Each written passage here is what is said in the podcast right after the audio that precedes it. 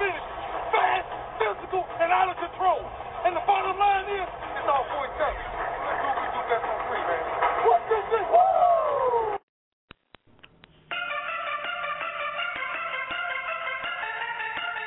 And you're back live again with us, the RF Sports Radio Show. I'm your host, RF.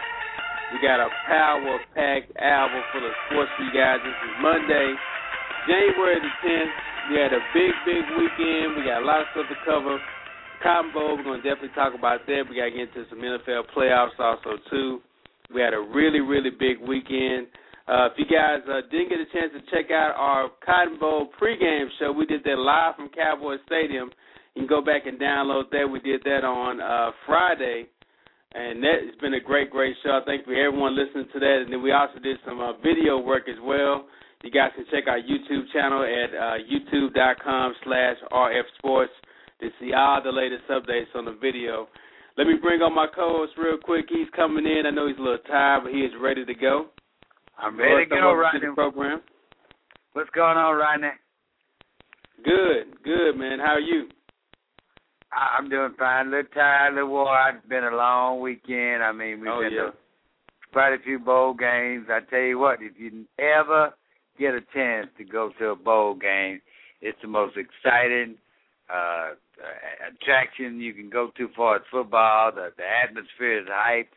Uh the Cotton Bowl, you know, was the last one we went to. And I tell you, it was so much excitement, man. I felt like I was in college again. Yeah, it was a great experience. It really was, and we had a chance to. Uh, we, well, when we got there, we had our own suite. We got a chance to do a broadcast from there, so we'll definitely talk a lot about the Cotton Bowl. A couple of other announcements since the show went so well for the pregame show on January the 19th. Do not miss out. Definitely tune in about 6:30. January the 19th, we're going to do another live pregame show, but this is going to be from American Airlines Center when the Mavs take on uh, the LA Lakers. That means the Kobe Bryant, oh, the wow. Phil Jackson show is coming to town, and we'll be there. So we're gonna do a pregame show then. So make sure you guys definitely check that out. That's on January the 19th at 6:30. So make sure you check back on our blog at rfsportsradio.blogspot.com. You can get all the information about the pregame show that we're gonna have. So it's gonna be a great deal. And uh, if you want to check out the video, go to RF Sports radio.blogspot.com. Check out all the videos we did from the Cotton Bowl. Had a lot of fun. Uh, so we'll talk about that as well too. Before we get into the top stories, just remind everyone if you're listening to us live, make sure you call in three two three nine two seven two nine zero six. That's three two three nine two seven two nine zero six and voice your opinion. This is the one and only show that you can call in and voice your opinion at any time. So make sure you do that. Let me go ahead and get to a couple of top stories here. Let's start with some NBA top stories and our local team here. We've been talking about the Mavs and how hurt, hurt they are. Butler out for the season. Dirk Yeah. still missing games. He missed his seventh straight game. Well, the Mavs tried to do something about that today. I guess you could call it that. But they signed Sasha Pavlovic today uh, to a 10-day contract. Now, he was once an All-Star. Uh, well, I'm Yeah, sorry. He, he he coming in to kind of take minutes for the All Star forward, Dirk Nowitzki. He's missed his seventh straight consecutive game. But Sasha's a utility player. Played with Cleveland, played with Minnesota, uh, played he's with Utah. around while. Most recently played with Minnesota last year. He's been around for a while. He was a 19 pick overall back in 2003 from the Jazz. But his career average is only 5.5 points a game, 1.9 rebounds a game, and, about 17 minutes a night. Royce, I mean, what are they trying to do? Are they trying to get some extra bodies on the floor, or, or what? Well, it, it looks that way, but no way is he gonna be able to fill the shoes of Dirk or even Caron. So maybe Popovich still has something left in the tank. I hope he does because we sure do need some gas in the Maverick tank. I mean, yeah, they need I think to go. so too. Well, it's, it's a ten day contract, so I guess it's just something to kind of ease the pain a little bit. I guess it's to satisfy satisfy some fans that know we need somebody in here, but this is not going to get it done at all, especially on a ten day.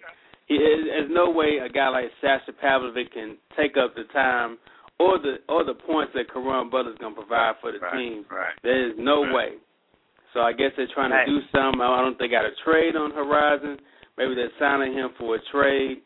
Who knows? But they they must got some kind of rhyme or reason for that particular rhyme because it didn't make any sense to me at all. speaking of well, trade, does play defense. I would say that much. Well, yeah, but far as right. offense, you know, yeah, I don't know how much offense we're gonna get out of him, but somebody in the Maverick organization is going to step up. We we got to have, and if you're listening out there, somebody's going to step up. Now is your chance. When your numbers call, you have to be ready. So uh, let's see who's ready with this team. And speaking of trade, the trade we've been following ever since we started this Big show trade. in the Big off trade. season was the Carmelo Anthony trade, and I was watching this trade thinking that hey, Melo's going to be a Maverick. Well, looks like the Nets are close to getting the deal done. Looks like Melo's going to be a New Jersey New Jersey Net after all. Although when this trade happened, it was supposed to be done uh day before yesterday. Actually, Yesterday. it was a 15 player day player trade, a big big trade involving uh, the Denver Nuggets, the New Jersey Nets, and the Detroit Pistons. The uh, Nets were going to get back in return uh, Carmelo Anthony, Rip Hamilton, and Chauncey Billups. That's a good three to get, I think, in any That's a good three to get. Right, good three to build on too. That's true. They were going to have to give up Devin Harris, Derrick Favors, the rookie, and also Anthony Morrow, and they were going to go to uh, Nuggets. And uh, the Pistons are kind of they're trying to dump contracts, so the Pistons are actually going to be um, receiving um, Quinton Ross, Ben Uzoh, and Stephen Graham. Uh, and of course, they're just for salary cap purposes. Right. But the biggest hold up now is this whole deal about Johan Petro and Troy Murphy. Whatever the situation may be, the deal may not get done at all because they did play the other night, both Chauncey Billups and Carmelo, when the deal should have been done. So maybe Denver's getting cold feet. But Right. what do you think about this trade, first of all, Royce? You think I know it benefits the Nets. They're getting Melo, they're getting Chauncey Billups, they're getting um, Rick uh, Hamilton. Rip Hamilton. I mean, does it take this team from you know in, in a in a in a turn from worst to first by getting those three players? Well, it, it's definitely an improvement, and uh, I know you're hurt. You were trying to get uh, Carmelo here. I kind of tried to nudge you a little bit to tell you that wasn't gonna happen. But uh, I, I, you know, we we kind of figured he was going to New Jersey, New York. You know, his roots are there. Uh, they got plenty of money and plenty, plenty of money to spend. Uh, I think it's good for New Jersey, but I can't believe Denver is giving that up. You know, Yeah. maybe it's something to the deal. We don't know. Maybe they're trying to restructure, but wow, what a deal! I mean, it's, Yeah, I think they're definitely trying to restructure. Let's Right. get some more reaction on this uh, Melo trade real fast. Let's bring on uh, NBA uh, analyst, uh, expert, and also NFL expert Rick. Let me bring him on real fast. Rick, now I don't know if you heard about this trade, if you heard anything about it, but let me get your initial reaction once you heard that Melo was going to possibly be a net as early as tomorrow. I'm I'm gonna sound just like Royce. Wow, wow. now I can't I can't tell you if that takes the the Nets from worst to first, but it definitely takes them from pretender to contender. That's true. That Right. that I can definitely say. Now I'm not saying that they're just gonna go over there and win the win you know start winning big, get into the playoffs, make to the finals and all that. But you can now say that it is a possibility. You Yeah, can and you now know the say East that is- they they're getting one of the best scorers in the game with Carmelo Anthony. They have a good low post player in in uh, Brooks Lopez, and Chauncey Billups is a very, very, very good point guard, and he's definitely got to be top six or seven in the league right now. You know, that's a heck of a deal for New Jersey, Yes, a yeah. big time deal. And that just really And just they and they got a coach that's been there before. Right. Yeah, and they- that just right. makes the East more powerful. I mean, the West is loaded. Look like they starting to balance out a little bit because you know all the power was you know is mostly in the Western team. But now we almost got a, a identical balancing power, you know, on Yeah. both sides. So I guess it's good for for the NBA for basketball. Well, yeah, know, it's, it's definitely good for the NBA. The NBA is the one that's reaping all the rewards from this trade if it goes if it happens from uh from uh D, D Wade and LeBron and Chris Bosh teaming up to what the Celtics were able to do. I mean, they're they're, they're definitely the ones that are benefiting. And you're right, Royce. The the power is, is definitely shifting to the to the Eastern Conference. If you think about the teams at the top of the Eastern Conference or contenders, you're going to have the Miami Heat, you're going to have the Boston Celtics, you're going to have the Chicago Bulls, And now, quite honestly, you're going to have a New Jersey Nets team that's going to be looking to try to get something done as well too. And when we talked about the power in the West, we always we always talked about Carmelo and the Nuggets as one of the power teams in the West. Right. So that But does that's take a lot of changed- power That's over from changed Denver. now. If Yeah, that trade goes through, Royce is right. You know, that shifting of power, that changes with the Nuggets. So that just decreases the power a little bit over in the West and makes it stronger in the East if Carmelo goes over there. Yeah.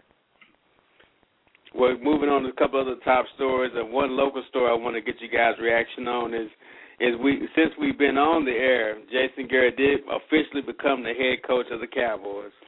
Of course, you know me, I didn't want to see it happen. I'd be the first to admit it, but now that he is the coach, so be it. Right. It is Yeah. what it is. it is what it is. Right. Right. Now, the big Where you think his first order of business to be? Right. Well, the first thing I just want to talk to you guys about is about the press conference. Okay, they introduced Jason Garrett as the head coach, and of course the, the questions start flying. And the big question that someone threw out to Jason Garrett was, "Hey, are you going to have control over this team, in, in so to speak? Are you going to be the one picking the players, or are you going to picking the coaches?" And emphatically, Jerry stood up, pushed Garrett, Garrett out the way, and said, "You know what? Let me answer that question." Let me answer that question. Garrett's going to be the person over everything. No player, no coach is going to be on this in, on this team, involved with this team without Jason Garrett having a final say so. But I thought it was interesting how Jerry just kind of stood up and said, "Hey, you know what? I'm gonna let you have to say so, but right now I need to have to say so." Yeah, yeah, he still has power. So, uh, what else is new? I just thought that was interesting. But his first move was uh, letting go of uh, the wide receivers coach Ray Sherman. Now, you know, let's look let's look a little bit deeper into it if we can, because I don't think anyone really has.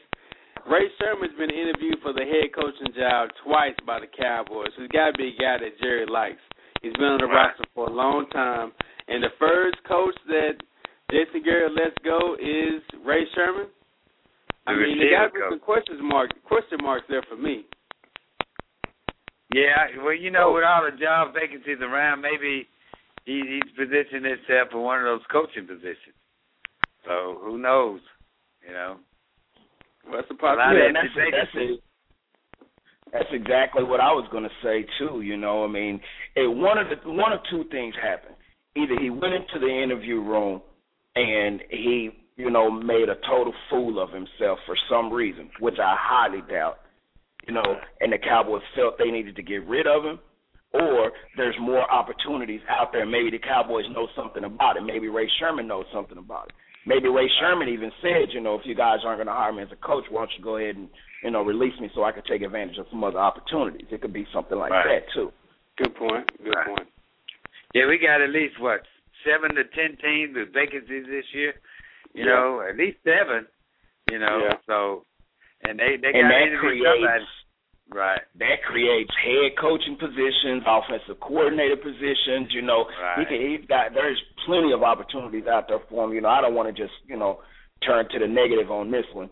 You know, not Right. at this point. Now, I'm not saying that the negative didn't happen, but you know, I'm not really interested in looking that way right now. Yeah. Well, you know me, I'm just trying to find something negative about Garrett right off the bat. So maybe that's just me. maybe that's just me. But let, let me ask you guys a question. See, that comment, that comment wasn't even for you. right, right. But let me let, let me ask you guys. Let me ask you, sure, diehard Cowboy fans, a question. What's the first thing Jason Garrett should do as head coach of the Dallas Cowboys? That's easy. In my mind, Okay. he needs to go out and get a defensive coordinator. Period. Point blank. Don't Yeah. don't worry about getting rid of no players just yet. You know, take care of that because that's coming up too. That's coming up Right. too. That's on the second and third page of the book. It's coming. But Yeah. first thing, go get you a defensive coordinator. Sure all that up. Let's get this coaching staff together. Boom. Now let's start making roster moves. Yeah, I think that's the number one thing you do is go after that defensive coordinator. There are going to be some good ones out there available. Uh, so I think Right. you definitely got to do that. Speaking of defensive coordinators, Wade Phillips did take that job in Houston um, as a defensive coordinator. So we'll get a chance to see what he can do as a coordinator if he can do anything. Uh oh. Let's take a Okay. quick uh, commercial break. We're gonna come back. We're gonna talk about the Bowl. Wrap that wrap that up. Of course, we do got a bowl game on right now, the championship game, and Auburn's on top of Oregon, 19 to 11. So we keep you guys updated on that. You listen to the RF Sports Radio Show, and we'll be right back.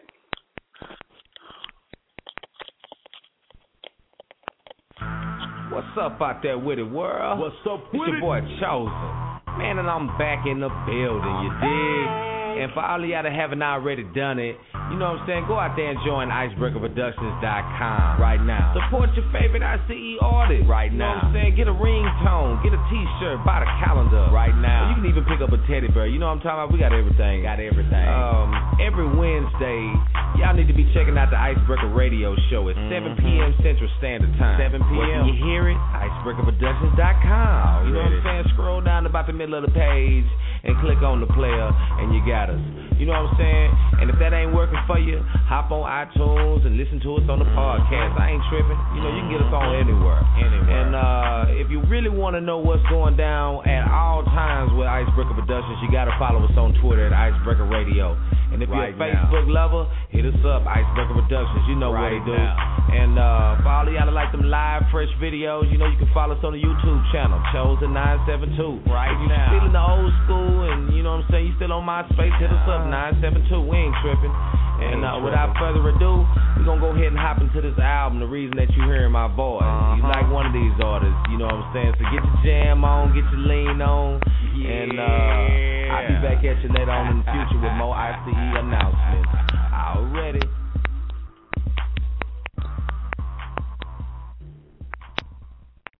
This is RF with the RF Sports Radio Show.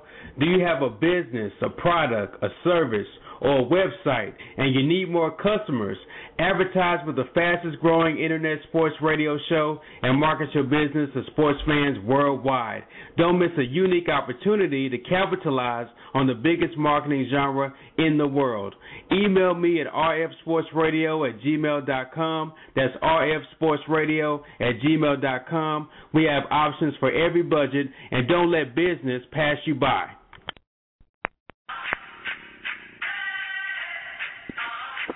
And we are back. We are back live broadcasting from DeSoto, Texas. As always, the RF Sports Radio Show. I got my partners in crime with me. I got Royce. I got Rick on the line. Bring you guys back on real quick. Let's talk a little bit about the uh, Cotton Bowl. We got a chance to go for the first time, my first Cotton Bowl that I've been to. And this was actually the Cotton Bowl at Cowboy Stadium. And uh, when we got there, Rick, I'm going to tell you, man, this was not like the Ticket City Bowl. Let me just say that first it was not like the Ticket City Bowl, which was at the Cotton Bowl. When we got there, it was people lined up. We got there maybe four o'clock, and it was people just lined up already, Yeah. coming off of the freeway, tailgating. And uh, I didn't know this, but I guess L- LSU's uh, theme rappers has got to be Boosie and Webbie because that's all they played. I mean, everybody Right. from LSU was playing nothing but Boosie and Webbie, all in the parking lot. I thought that was really kind of cool. Yeah, yeah it was was all shaking over. something, wasn't it? Yeah, Right. exactly. I thought that was really cool. So they represent, you know, Baton Rouge and everything. So we get inside uh Jerry World, as big as it is. We go upstairs, and of course we go take our seats in the press box, or try to take our seats in the press box. And when we get there, we can't find our name. There's no RF Sports anywhere. There's no uh nothing on the seating chart. So me and you know Royce looking at me like, man, you told me we had passes. I said, okay. We in the okay, we do. I know we Right. do somewhere. So I asked the uh, young lady. She points us in another direction down the hall. We walk down this long hall, and all, all along the hall, it's like Cowboys heaven. You got pictures of uh Jimmy Johnson. You got pictures of Jerry Jones and Troy Aikman, and Right, Aikman. uh, all Emmitt, the Cowboys is over history Right on. Lovely. all down the Keep hallway. So we we finally get down to where we need to go. Uh, we walk into the radio section. Once we get into the radio section, there's our name right there on our little booth. We had our own little kind of section. Uh, it was just really me and uh, Royce and a few other folks from another radio station out of Louisiana, and we had a, a, a really, really good time. So we had a chance to do a live broadcast there. You can go back and download it. Uh, we did a 30-minute pregame show uh, for the Cotton Bowl, and it was it was really really great.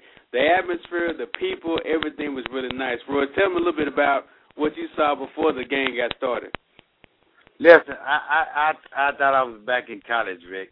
I, I'm talking about tailgaters, and, and I will say this about the LSU fans and, and New Orleans fans because I've, I've been to both times. They are the most supportive people I've seen in my life. They showed up. I guess they they must have a caravan coming up the freeway. Must look like wagon train because they were in droves. I think it was 50-50 mix. It was just as many LSU fans as there were Texas A&M fans, and they know how to party. They bring that New Orleans atmosphere. I'm talking about the wow. beat. They were dressed. Yeah, they were tailgating. It was loud. It was very, it was very, very good experience. Yeah, it was nice. It was really nice. And the game we thought was going to be a high scoring game. We we both felt like it was going to be high scoring, but we thought A and M was going to really have a chance to pull it out. And that can only be far from the truth. They did get beat handily by LSU, forty-one uh, to twenty-four. So really, and, and it didn't get bad until the second half of the game. That's the first quarter ended, A and M was up ten-seven. Uh, they were moving the ball very, very well and uh, they were running the ball very well. Also, Cyrus Gray had 50 yards in the first quarter. Right. Anytime your running back has 50 yards in the first quarter, you would think I'm going to stick with the run game. And they Oh, got yeah. away from it. They started throwing the ball. Uh, Tannehill started throwing interceptions. He only finished with 102 yards for the game and had 50 of those 102 in the first quarter. And that was really the difference as far as what I saw. But talk a little bit about this uh, quarterback we saw for LSU, Royce, what he was able to do out there. You know, he, he the, the guy had what thrown four interceptions all year, and he threw like four that night. I mean, he he reminded me of a young Brady. He was just that good, Rick. The guy was. Wow. I mean, he he, he threw some That balls. good. Right, he was Well, that he's, good. well, he's he's thrown uh, four touchdowns all year long, and actually threw three touchdowns in Right. that game uh, in the Cotton Bowl. And he stood back there, had poise in the pocket. We knew he was going to be a running quarterback. He did rush for almost Right. 100 yards, also, but he took over the game. Something inside him said, "You know what? I got to put this on my back," because they couldn't really get the ball down the field as effectively as A and M, because they they weren't taking advantage of the fact that A and M was really playing the they were they were running these blitzes, these different schemes, and leaving the middle wide open, also leaving the the ends wide open. That's exactly what LSU was able to take advantage of. But let me tell you how the score just got out of hand so quick. The first quarter was ten seven. Second Right. quarter at halftime, it was twenty eight to seventeen LSU over A and M. They did all that scoring in the second quarter. He threw two touchdowns in. They rushed for a touchdown. They were all on top of him. I mean, it has to be something about SEC and Big 12, but SEC has that swagger for some reason, Rick.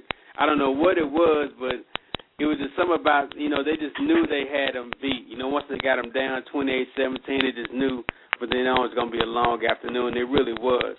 But they ended up winning that game 41 to uh 20 41 to 24 and it, it, it was a beatdown as far, as the second half is concerned. Russ, I know you saw the same thing.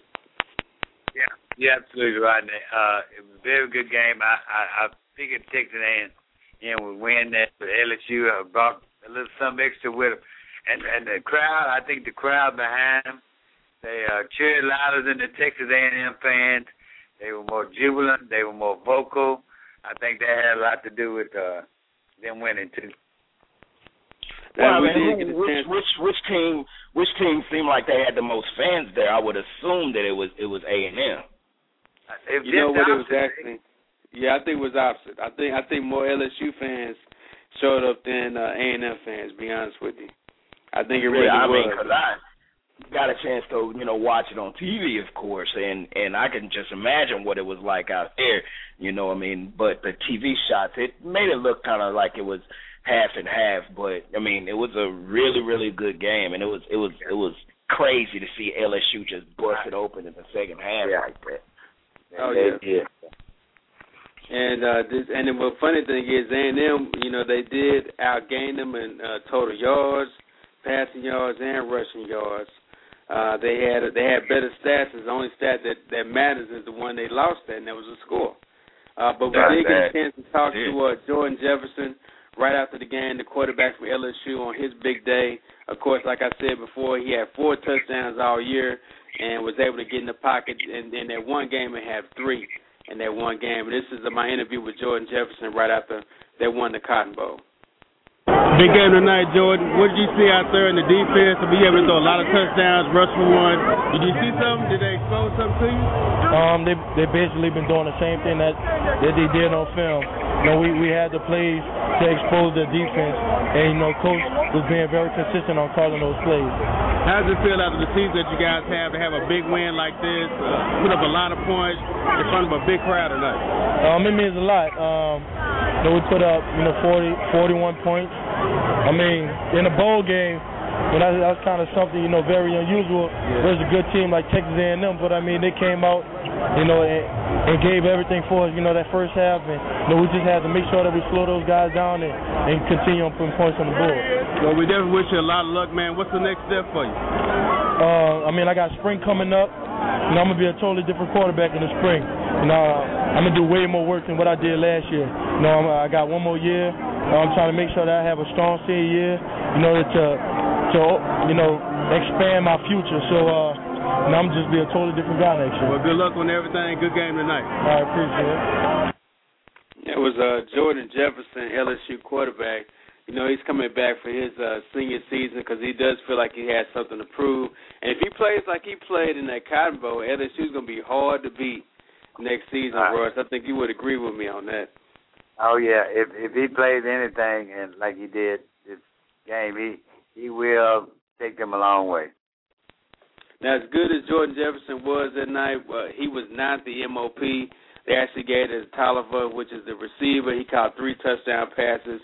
Uh, he actually had three touchdown passes and a total of uh, 112 yards receiving on five catches. So he did have a big night. I actually voted for Jordan Jefferson to get the MOP, but they did give it to Toliver, so we did catch up with him after the game. And here's his comments right after winning uh, the 2011 AT&T Cotton Bowl. What's up? Good game tonight, man. Big plays. You had a lot some touchdown catches. What was going on out there? You felt we were in the zone? Did you see something in the defense or what? I mean, I just I was just in the zone. Coach just called my number, and I just uh, just wanted to make plays for him. Good. Now, what's next for you? You had a big game tonight. What's next for you in your career? Uh, I mean, just just looking forward to the next level. That's all. You know, I didn't have the season I wanted, but I mean, we I mean we had to win the season, so um, I'm just happy right now. Yeah, you look happy. I told him, yeah, you do look happy. Because everybody was happy. It was it was confetti flying. It was the bands were playing, fireworks yeah. going off. It was a huge, like, almost Super Bowl atmosphere. Right, it was, it was, it was. I never seen that much confetti, Rodney. I was covered with it. But, Yeah, we were, But, uh, we were. And if you guys want to see those great, interviews, great, great win live. Yeah, if you want to see those interviews live, make sure you go to our blog page at rfsportsradio.blogspot.com or our YouTube channel at youtube.com slash rfsportsradio. You can see those interviews live. We did get a chance to talk to our hometown guys, and I was looking forward to talking to Von Miller after the game, but he was just so disgusted about the loss. He did not even show up to the post-game press conference, although they had his name like he was going to appear.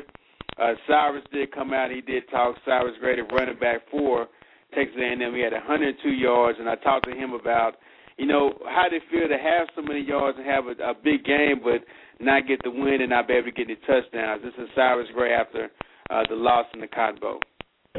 All right, Sports Radio here with Cyrus Gray. Cyrus, you had over 100 yards rushing tonight, no touchdowns. Talk a little bit about how frustrating it was not getting into the end zone. You know, I, I guess you know sometimes you know you don't get in the end zone, but I really wanted to to get there to help the team out. And uh, but even though when you come out, we came out with a loss. You just, you know, I wish the seniors we could do better for the seniors. Mm-hmm. Now, this kind of this kind of loss like this, I mean, it really can help you guys build for next season. I mean, is that what you're thinking about right now? Right. That's that's what I'm thinking about now. Um, you know, saving the moment, although although it was a loss, you know, but just looking looking for the future. I'll be a senior next year, and a few more other guys will be, and we have to lead the way. Now, talk a little bit about you know throwing that touchdown. You know, we know you can run the ball, but throwing touchdowns is that is that your new thing now? You know, I did it in high school, and just Right. you know the opportunity came, and I just had to you know make a play. So you're looking to step forward. You talked about being the leader for this team next season. What do you say to your guys in the locker room to give them to get ready for next season, kind of put this behind. I know it's going to take a while, but you know, as being a leader, what can you say to the team? Uh, just you know, look look forward to a hard off season uh, and summer conditioning. Uh, we're going to work real hard. Uh, I'm probably going to start myself uh, back working out Monday and just trying to get back right. Uh, we got some goals we got to get to. There was uh, Cyrus Gray. You could tell he was definitely disappointed about the loss, but he's a good kid. I think he'll definitely bounce back, Royce. I think he'll have a big season next year. Yeah, you know, and I I, I talked to him a little bit after you interviewed him, and I asked him. I said, Cyrus, uh, uh, you happy to be home? Go home, have a you know a meal with your mom, and kind of chill out after the season. And he told me that he was ready to get back in the weight room and start working out again. And that's what he's looking forward to, so come back next year. I thought that was really and uh, admirable, and that shows how much he wants to win and how much dedication he's willing to put into the game. He said uh, uh, he just had a little time to go home, see his parents, but he wanted to get back in the weight room and get back on the field and and come back next year. So I thought that was really real big of the young man.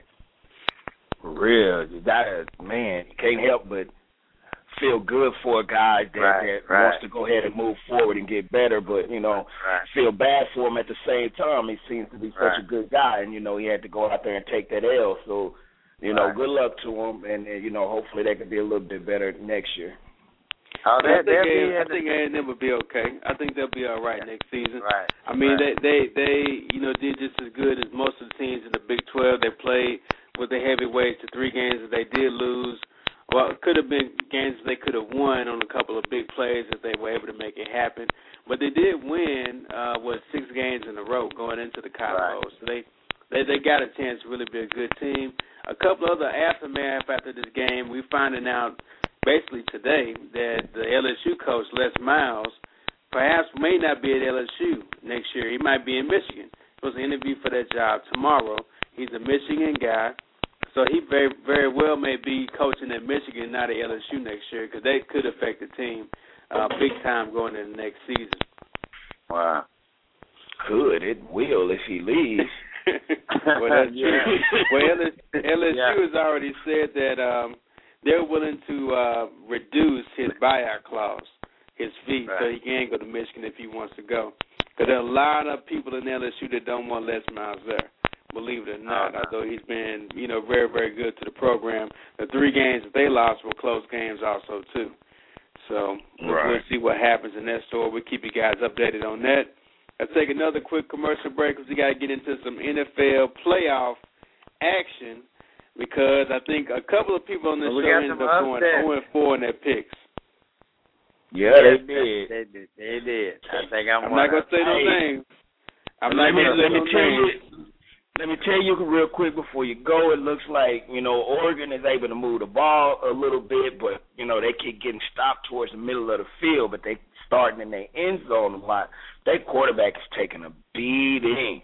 Yeah, You know, all oh, yeah. my defensive players are getting in there. Man, they are taking that dude is taking a beating out there right now. It's pretty good Yeah, you know, the game. The game looks like a rodeo the way these guys are getting wrestled. I mean, these guys are hitting, man. Yeah. Uh, Golly. the quarterback He just threw- can't do much. He just threw a pass from the end zone just a second ago, and and you know it ended up being like a forty yard catch or so. But just the lick that he took, you know, and that hit was something else. And Right. then he got out there and threw a couple of long passes. They were incompletions, but still he ended up on the ground, keep having to fix his jersey, pull it over his shoulder pad. I mean, he's getting it. He getting Right. it. And you know, I had to adjust the color on my TV set. I thought it was yellow socks. I thought my color was off.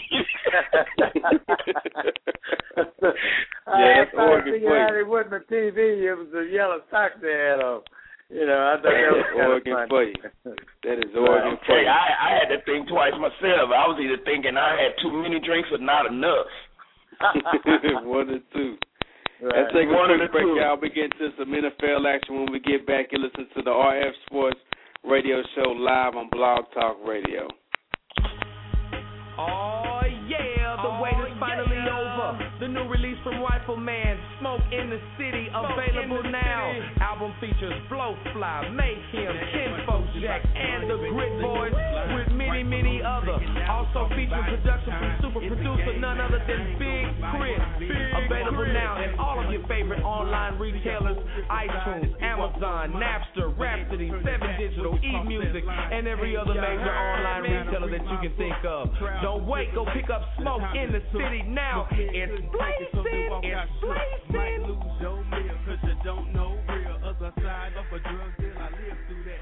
Christmas gifts at the pawn shop, you turn. This is RF with the RF Sports Radio Show. I'm here live with my good friend, CEO and creator of LawAppz.com, Jared Rice. Why don't you let everyone know exactly what LawAppz.com is? It's version of an attorney's regular website so that people can access the site on mobile phones like smartphones, whether it be HTC, iPhone, Android, Blackberry, or Palm, or any Windows based system. So why does an attorney need LawAppz.com? Well, if you have a regular website and people are pulling it up on their mobile phone, obviously they can't see it. So if you don't have a mobilized version of your site, you're missing out on millions of customers. And, you know, for business, that's not a good thing, especially in 2011. So what's the best way for people to get in contact with LawAppz.com? Go to our website at lawappz.com, and apps is spelled with a Z on the end, not an S. Or they can give us a call at our toll free number, 1 974 6784. Uh, That's 1 974 6784. And it's lawappz.com, L A W A P P Z.com. Get your law firm out of the dark ages. Calling all models, calling all actors, all music artists, calling all comedians, and producers. I got a question for you. Have you been having trouble finding gigs, and not just gigs, but paid gigs? Well, if that's you, look no further. We've got the perfect solution for your problem. Go to WeBookGigs.info right now. Okay. Sign up and create your profile. And let me tell you what you're going to get. You're going to get updates about shows and paid gigs sent directly to your personal Twitter, Facebook, email, and your phone. Now, the best thing about WeBookGigs.info is there's absolutely no cost to sign up. That. So what are you waiting for? Don't delay. WeBookGigs.info right now. Right now.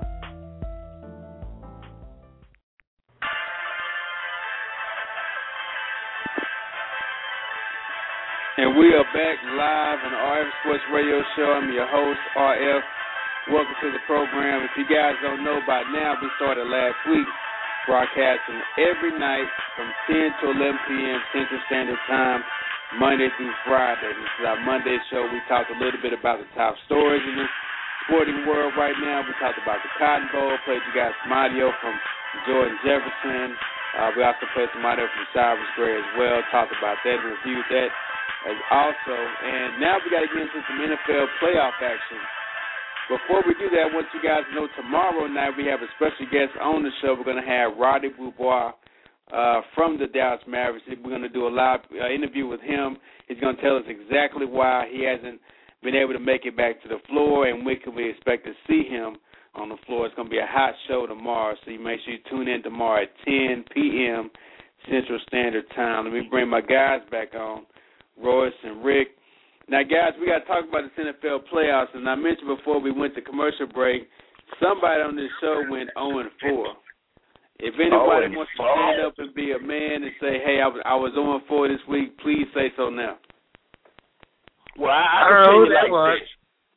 I can tell you like this. I won one game, so it wasn't me. That wasn't me either. Who was it? What It game, what wasn't game me. did you win? Huh? Who me? Yeah, I picked the Ravens to win. uh, I picked the I picked the Ravens to win. I picked the Colts to win. I picked the um the uh the Eagles to win, and I picked the Saints to win. Right. Okay, well, so, so somebody went one and three. I think all of us went one and three. yeah. I mean, all of us had the all of us had the exact same pick, Same with the except thing, of chosen picking the Jets. Yeah, he did. He sure So did. somebody did Yeah. actually win. Somebody did go two and um two and two Two. on this Right. particular playoff weekend. So the person that went two and two is live with us on the radio. Chosen, welcome to the program. Go ahead and give your victory speech, my friend. Uh, well, you know, I'm just gonna keep it short and sweet. It's just, uh, it's nice to be honored amongst such uh, great NFL, you know, coordinating gentlemen like yourselves. So, thank you, but but you know, no autographs tonight. Well, you said you were gonna get your crown back. You said that. You got your crown back. But he Uh, said no what's the most autograph. He said no autographs though. You robbing us, man. Right. well, you know, I got to get something in. Uh, it feels great. It feels great. I told y'all don't sleep on the Jets, you know. So it just goes to show y'all that, um, you know, I don't, I don't know if uh, if Chris is out there listening, but like, like I said, I, I have no faith in Peyton in the clutch anymore. You know. Wow. Yeah. Well, I Yeah, think a lot of people be feeling like that after what happened this weekend. Let's start with the first game on Saturday, the Saints and the Seahawks. We all Wow. about a seven and nine team getting a chance to host a playoff game. That was one of our biggest uh, listen listen to shows or downloaded shows when we had that discussion. And they get the home playoff game, and and something told me to pick the Seahawks, although it's so hard to pick a seven win team. It's just an environment that they have at that home stadium, which proved to be the catalyst for this game. They actually beat the Saints 41 to 36. They put up 41 points on the Saints defense, and not just by you know by luck. I mean, they were running the ball, they were catching the ball, and Hasselbeck threw for four touchdowns in that game. And Defense. Marshawn Lynch rushed for 19 carries, 131 yards, including a 67-yard run that I think is going to go down in NFL history as one of the best runs in the playoffs. So let me get your reaction first, Roy. So what you thought about seeing the Seahawks, a seven and nine team, beat a team that you thought was going to go to the Super Bowl again? Right, right now I have to eat my words. I, I, I, I, this is very rare for me. So, Joseph and Rick, y'all better enjoy this. I, I was shocked.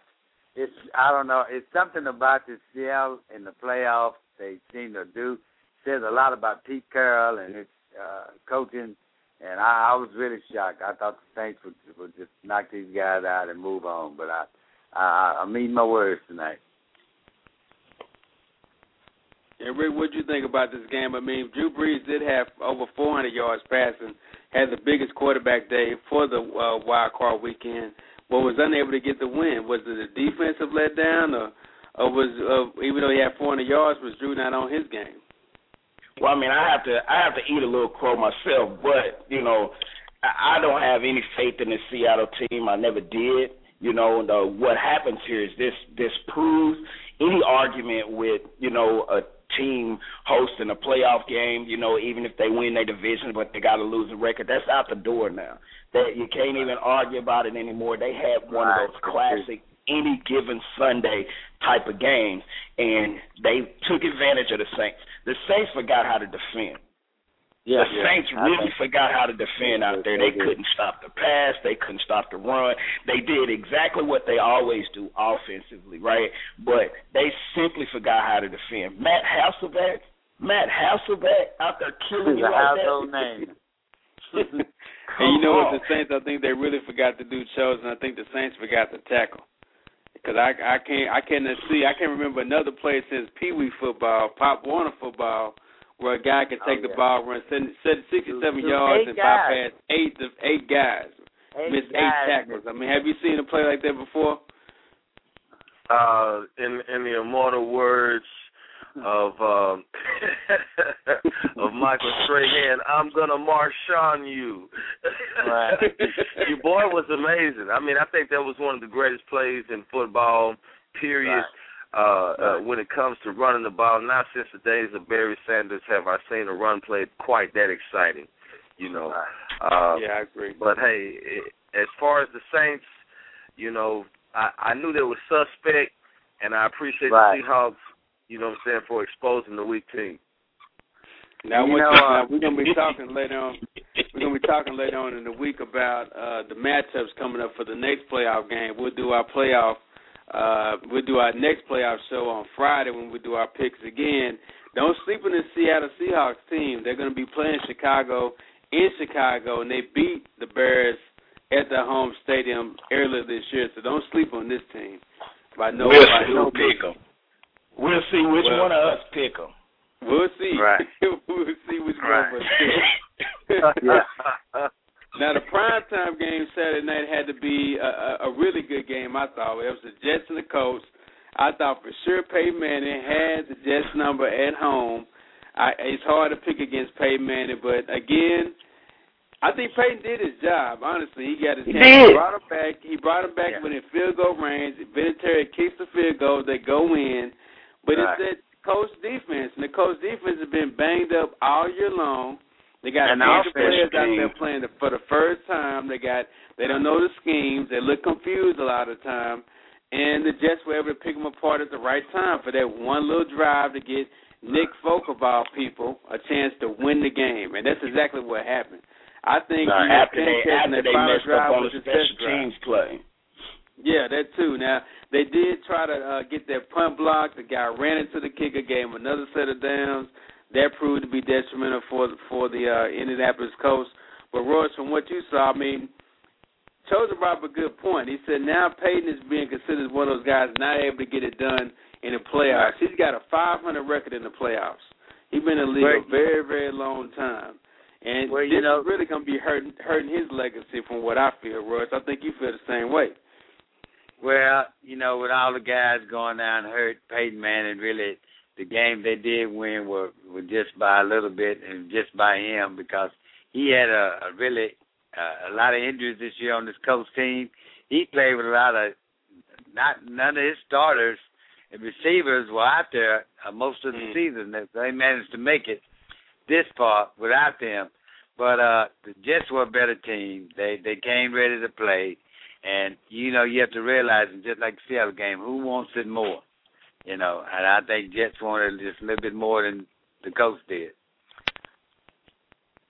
Rick, what did you see out there on the, on this on that game as far as you know the Jets? I mean, the, the Jets look tough. The defense looked tough at times, but like Roy said, I mean, the Colts had been banged up, and and even Reggie Wayne said it himself. He felt like they didn't go to him enough at all during the game.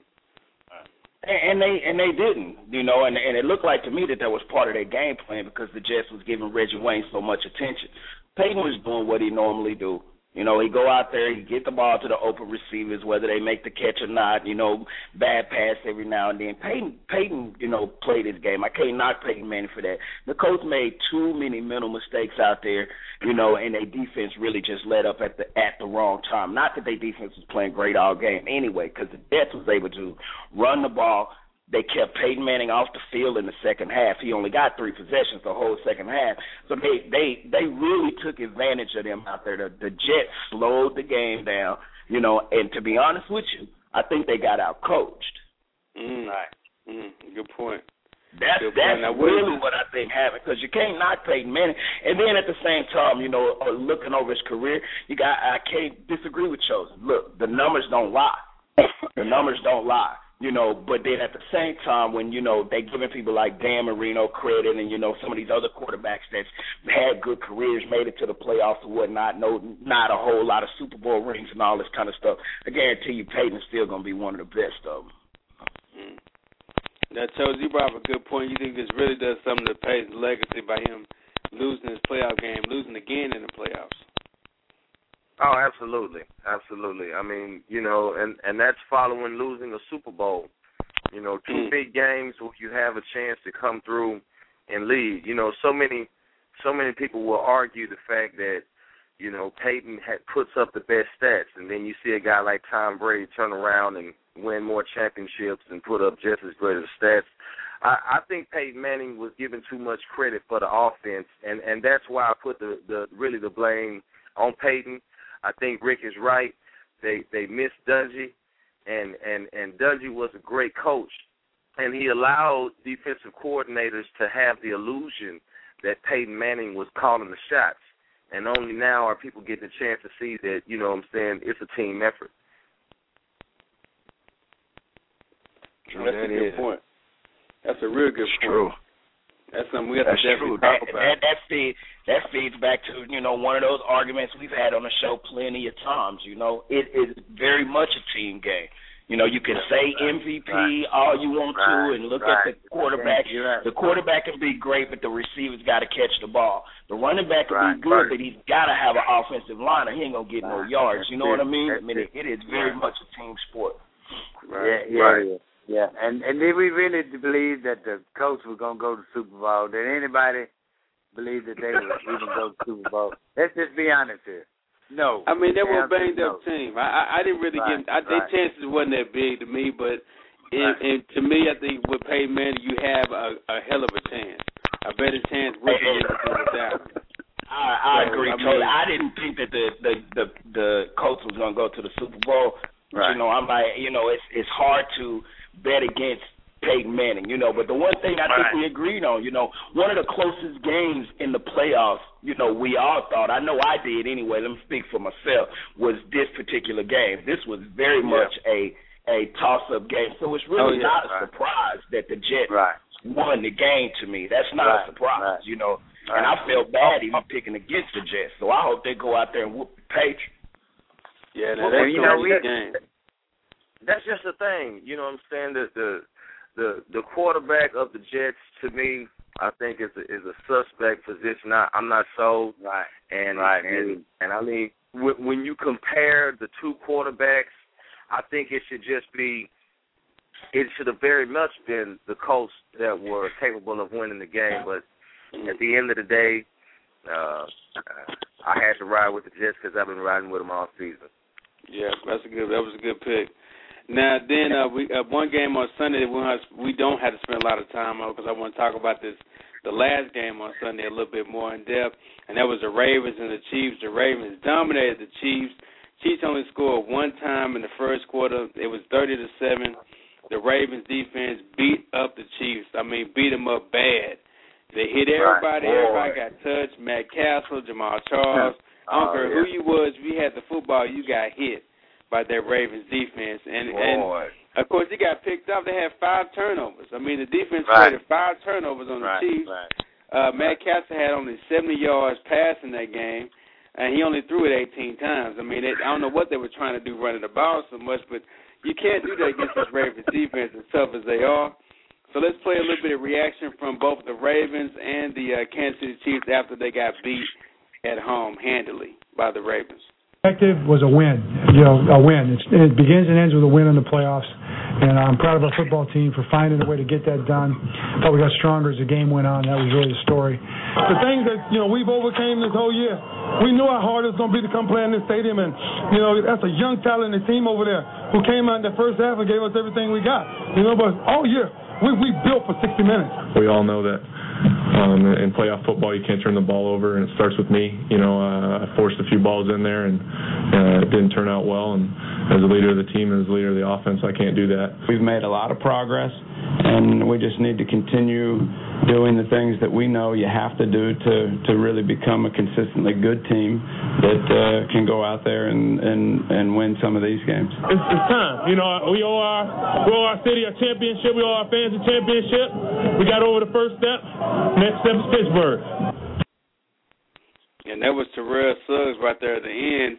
And Terrell has already called that game against Pittsburgh next week Armageddon.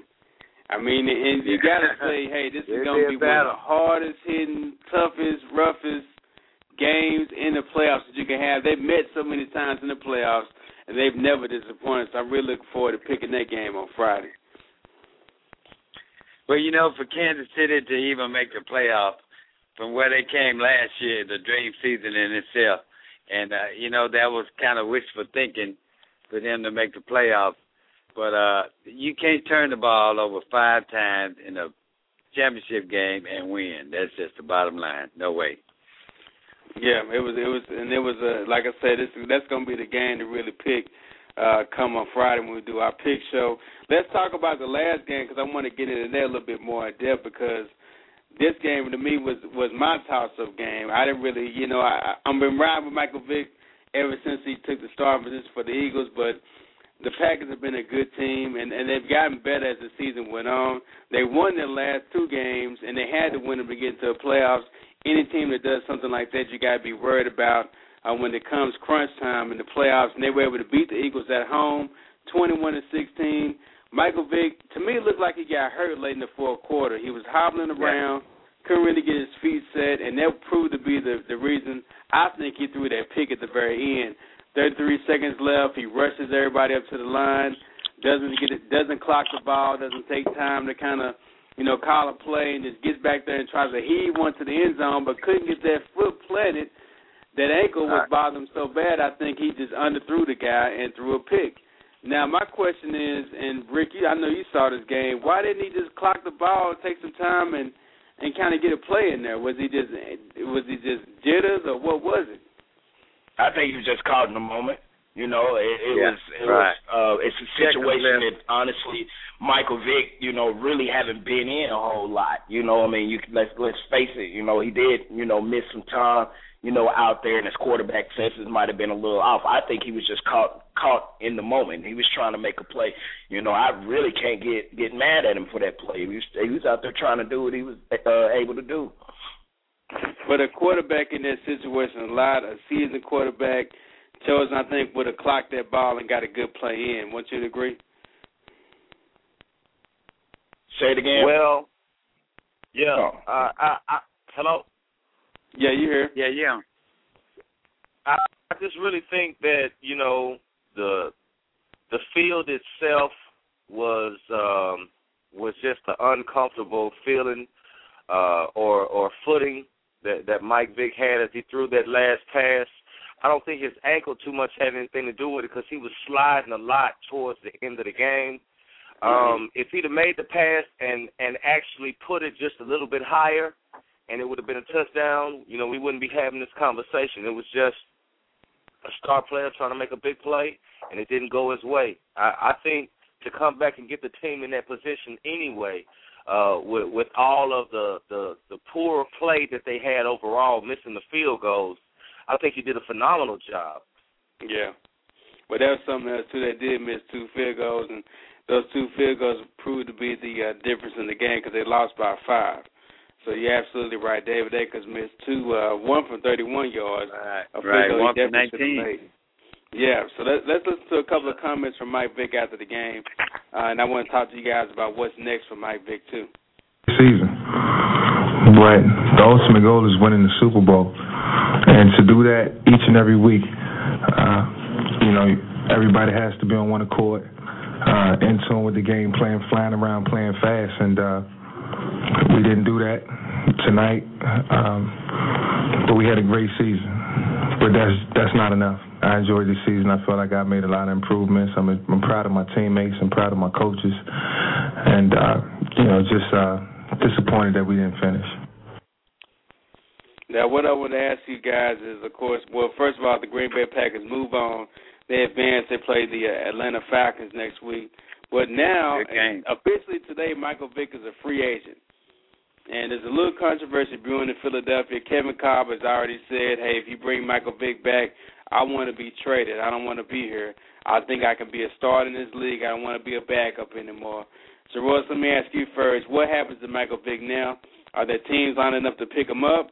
Are the Eagles going to try to keep him? Because he is officially now a free agent. Well, if the Eagles had any sense, they would keep him. Cause uh, what he's done, what he's done for this team this year, uh, is, is nothing but spectacular. I mean, how can you trade or uh, get rid of a guy like Michael Vick? It always give you a chance to win. And speaking of that pass, I don't know a quarterback in the league that wouldn't want to take a pass back. I mean, if he could take that back, he would. So, I mean, they'd be crazy to get rid of it. And a, a quick note, Rick. Quick note before you answer that question, Rick. Oregon has just tied this thing up with 2:33 left in the fourth. It is 19-19. So you guys tune in. Nineteen, nineteen. What a crucial play that involved the referee, Right. man. Right. It's gonna be a problem. Right. It's gonna be a problem. Cam Now, Newton Rick, let me get your man. reaction real quick. We got about a minute left, man. What do you think about this Mike Vick? What happens to Vick next year? Where is he playing? Um, I agree. Philadelphia better do everything they can to keep him. Because if they don't, it's going to be at least 25 teams out there looking to get him on their team some way, somehow. Some way, somehow. Some some of those teams are just pretty much sold up with that quarterback situation, but it's going to be some teams that got good quarterbacks, but still they're going to want Michael Vick on their team. He is going to get a job. The teams are going to line up. Best believe it. Oh yeah. But we'll definitely keep an eye on that story. That's been our show tonight, y'all. It's been real. I want to thank everyone for joining us. Uh, Chosen, congratulations on winning the picks this past week. Of course, you got to be with us again on Friday. And uh, don't forget tomorrow night's show. We're gonna have on uh, Roddy Beaubois. He's gonna tell us exactly why he hasn't set foot on the court yet, and when can we expect him back. We'll see you guys tomorrow at 10 p.m. on the RF Sports Radio Show.